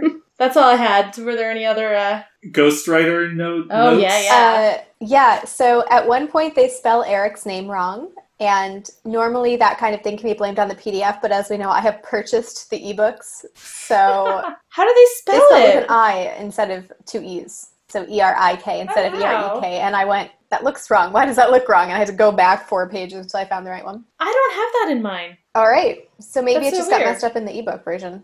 All right, we can call it that. Maybe when they may, no, maybe the original was wrong, and the person who tripped like well, no, this one had so many mistakes. I was going to say. oh yeah, no, someone this one was pretty buggy. There were like a few places where all the Anyway, punctuation yeah. was There's a wrong. few doesn't there's a few like But- little grammatical things that whatever are Please, I love grammatical errors. Let's let's have them. Um, there's one place where somebody, um, dad froze and look puzzled. Oh dear. I feel that there's one of those verb tenses is wrong. Which one? Uh, so there- is that sort of thing. Um, I also, uh, this may not, this may be a bit of a stretch, but I do very much want to check this box off of my bingo card. So I think there's one point where the ghostwriter forgot who was talking. Where? Cassie makes a joke that I think is not a Cassie joke. I, I feel it is a Marco joke, but they couldn't have him make it because he was having this emotional moment. So they like went back in. But um, they are looking for Visser 1 emerge into the pool complex and there she is tied Oh, to the where post Cassie in the says middle. that was and easy. Cassie's like, that was easy. And I was like, Cassie did not say that. That's not a That's Cassie, not a Cassie line. line. No, it's but Marco can't But say Mark, it. yeah. So that my thought was maybe they just had to like randomly assign it to somebody, but it did not sound like a Cassie line. So I'm counting it as the ghostwriter spaghetti who's talking. Love it. she yeah, go for it. That's all I had. Do you want to talk about the ending? Yeah. What did they do at the ending, Ted? They call the Andalite homeworld. Yeah, they do. Do you want to finish your thought from earlier about how this is the? Oh yeah. How in five they're like maybe if we send Ax back, then he'll be able to tell the Andalites that like you know we need them here. And um, of course they completely fail. It's a terrible plan. And, and who d- who does that? Does Ax tell the Andalites that they that they're needed? Does Ax oh, tell them? No, Jake does it. I know. Jake is the commander of Earth. It's great. It is very good. Yeah, Jake. Like I, I just want to read that part because it was so satisfying. Jake's been preparing to talk to Andalites for so long, and he's finally going to get to do it. So Ax is Ax has like finally figured out how to work this thing. He's like, we have a connection. All four of his eyelids blinked rapidly. His posture straightened. A voice, a scratchy, commanding voice. Who is this? demanded the Andalite officer on the other end. Who is initiating this contact? It was surreal. This voice, those words, our link to another world. Jake signaled Ax to answer, but Ax shook his head. No, I believe this is your moment. Jake glanced at each of us and ran his hand through his hair. This is. He cleared his throat. He glanced back at Ax and smiled. Then he leaned in close to the device. This is Earth, he said. Yay! I I just I want there to be more Jake being awesome in like standing up to Andalites. Like that has just been one of my favorite elements. Mhm. And especially in this reread, it's just so awesome and I want to see more of it. Me too. That's my prediction. I predict there'll be more of that. Um, I'm so glad that you noticed because I didn't that they talk about Independence Day earlier, and then the final line here is "This is Earth," and then there's a famous line in Independence Day where Will Smith goes "Welcome to Earth" and punches an alien. It made me made me think of that. Nice.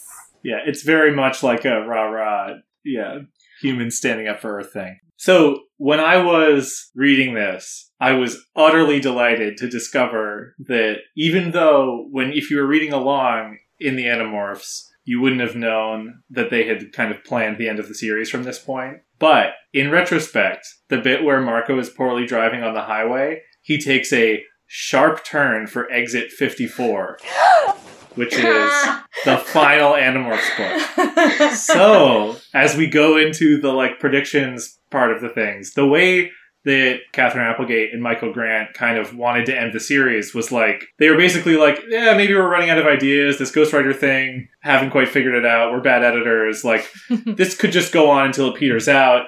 We'd rather end it on our terms. So they, th- from this this book, planned out like a ten book ending to the series. It was cool to see a like call out to that decision here, where I was not expecting. I hope there's a hint in every I love like that very Yeah. much. That's super good. I love that it's a sharp turn because it really is. It's like, uh, okay, we're gonna wrap this up. There's a lot of plot in here. Only got ten more books. Yeah, Gray didn't expect it to go here. I did not. at This is very early, and I'm I'm delighted to see it because there have been a few books in the last ten to twenty books that have had a lot less plot than the series has some kind of needed for it to get to an ending that Yeah, will feel It's- justified. it's been patchy. Yeah. So I'm very excited to see that. Yeah, just to temper your expectations immediately. Apple Grant doesn't come back until the last two Right. books, and there are at least two in this final ten that I am not looking forward to rereading. Maybe I'll be pleasantly surprised, but Mm. Okay. you know, So speaking of it wrapping up, there's this weird thing at the end. So I don't I didn't check my paper copy. I don't know how it looks in yours, Gray, but here it's like a string of like black hyphens going across the pages, like black dashes. We do know who they are in like bold dot dot dot line break. And we know you too dot dot dot another string of hyphens. So that's that seemed ominous to me. I don't know. Is it that like the Yeerks talking? They know who the Animorphs are, and they know us too. Spooky. I wasn't quite sure what to make of that. That's not in my book at all. really? Yeah. Okay, I'm gonna need I to check even my have copy. I- Wait, Whoa. do I wait? Let me see if this is one of the paper ones I have. the Yeerks left this Wait. message for Oh, no. me. Okay, Gray's gone. Grace's gonna see if she has 45. I don't have this one in paper copy. I have the next one. Okay, I'll check it when I get when I get. Home. I was going to say, great. Did you hack Jenny's phone and replace her copy of this book with an enigmatic final Yeah, I would love it if you'd done Obviously, that. just the final page. Please I do think that. I actually think I know what this is. Just over the last thirty seconds, it dawned on me, but I'm not going to say. I'm not going to say. I'm so intrigued. It could also be a weird artifact, and All I'm, right. I'm making I'm, I'm gonna look it up and I'll let you guys know, and maybe we'll let the podcast people know at some point too. Yeah, um, I am so excited to hear about your predictions for the next book and your updated predictions for what's going to happen in the rest of the series. Okay. Shall I go and pull up that cover? Yes. Oh, wait, before you do, did you? No. Tell me if I can look at the inside cover. You can look at the inside cover, but I want to hear, you know, you've been reading these books for a while. Which Animorph is going to be on the cover? Uh, Jake. Yeah, so now you can look.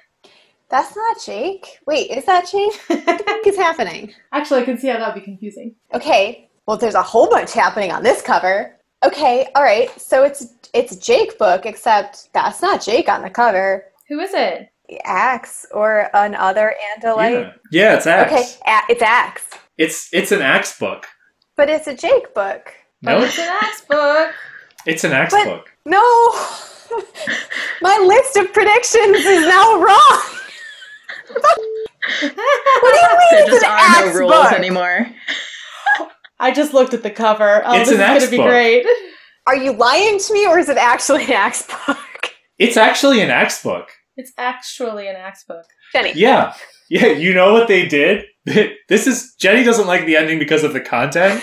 The one thing that I can't stand about the ending is that they they changed the numbers of the books that the Animorphs correspond to. but Well, they should have had it be a six book rotation from the start. Yes, they should- It was first of all, yes, dumb to have obviously, Tobias and but- Ax have fewer. no, but I Starting in the middle of the sequence at a Marco What? book, they switch to they go characters in order one, two, three, What? four, five, six. what they started at book forty one. What? what?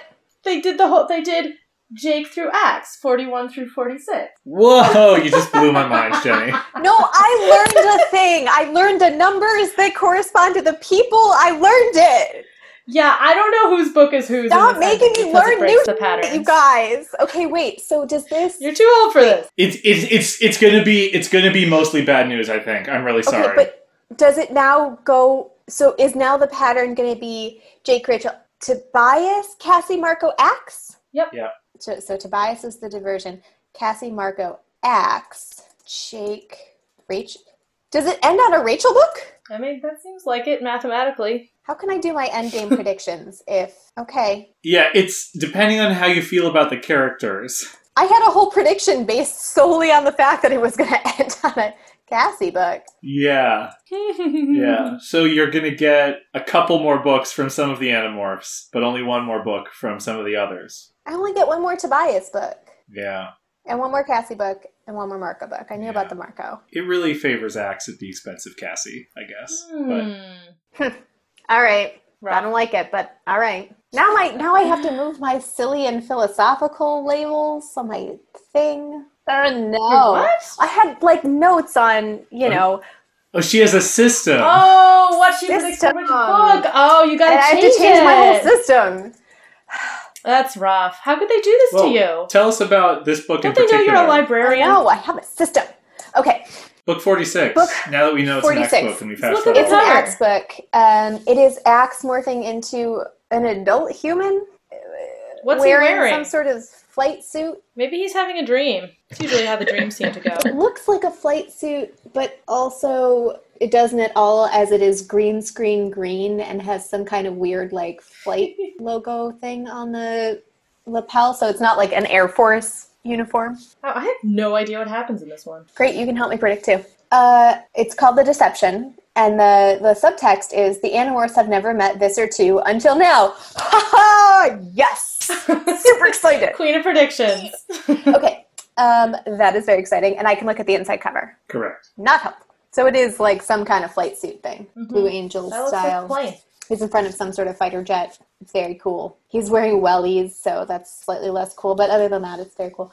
Um, okay, Casey, any thoughts on what then happens in this book? Um, well, Ax has to morph into a human to deceive someone.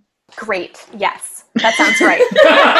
I want to know what vi- who Visser Two is. Like Yeah. what kind of host body? What kind of villain? Like a more wily or like a more just like open warfare type villain? I don't actually know the answers at all. I'm guessing open warfare because there's a fighter pilot, right? Like, this is very much what I'm I thinking. don't know. Yeah. Also, it doesn't make sense to have another subtle villain after we've just gotten rid of Visser One. So I feel like this is going to be a Visser Three. D- turn it up to eleven, and they're they're gonna there's going to be yeah more open warfare style tactics. I don't know what their host is going to be. Taxxon. Maybe they, they yeah, it's the taxon. Taxxon. No, no.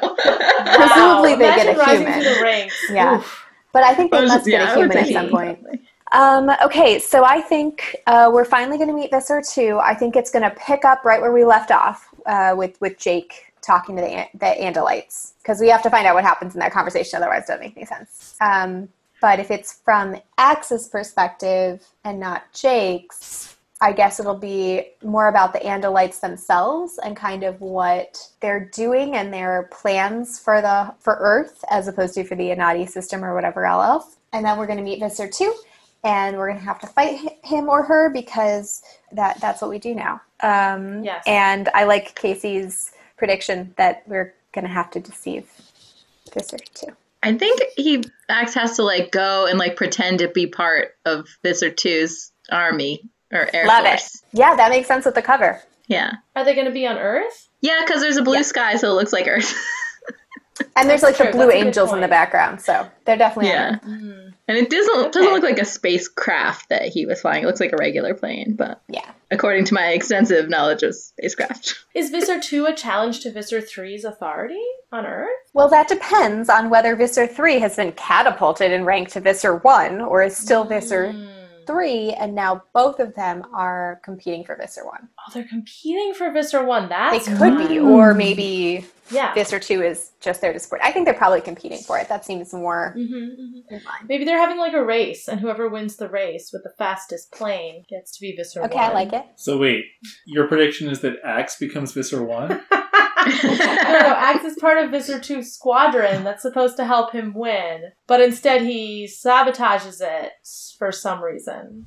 No, wait, Yeah. he wants Visser 2 to win because he doesn't want Visser 3 to become Visser 1. But they do want Visser So he helps 3 Visser to become Visser 1 because Visser 2 is just as power hungry and war thirsty, but more competent. Oh, but does he or she have as many bad morphs? Because that's really where Visser 3 gets you. I mean, he does not get you, is the thing about Visser 3. That's true. He actually has never Yeah. gotten them. So that's a good point. Okay, great point. So I want to know about this. So this is the beginning of the end. How do you think it's going to play out the next nine books? Okay, well, I don't know. And Casey, you should jump in because you don't know anything about the ending, right? I know one spoiler that I accidentally read. Okay. Oh, okay. Be judicious. Do you know who dies? But yeah, I don't really know much I hope at it was Marco's dad's first name. I, I hope kept- that's your spoiler. Every time I said Marco's dad this episode, I cringed inside because he does have a name and it's a stupid spoiler for us to keep. It's Watch really it? stupid. What's Is his it name? Marco? Is his name I name feel also like at this Marco? point, Marco. it's also Marco. Marco's name is actually Marco Jr. Oh no. No wonder he's he's got such a complex about being short. Oh man. I'm surprised none of the kids at school call him Junior because that seems like it'd be. That's my nice. theory. Is that his Totally. dad's name is also Marco. Then I'll I'll leave it a mystery for a future book. Yeah, Okay, well, I put putting. his dad's name is also Ava. We very learn. Marco's dad's name. Fiction for 51. Okay.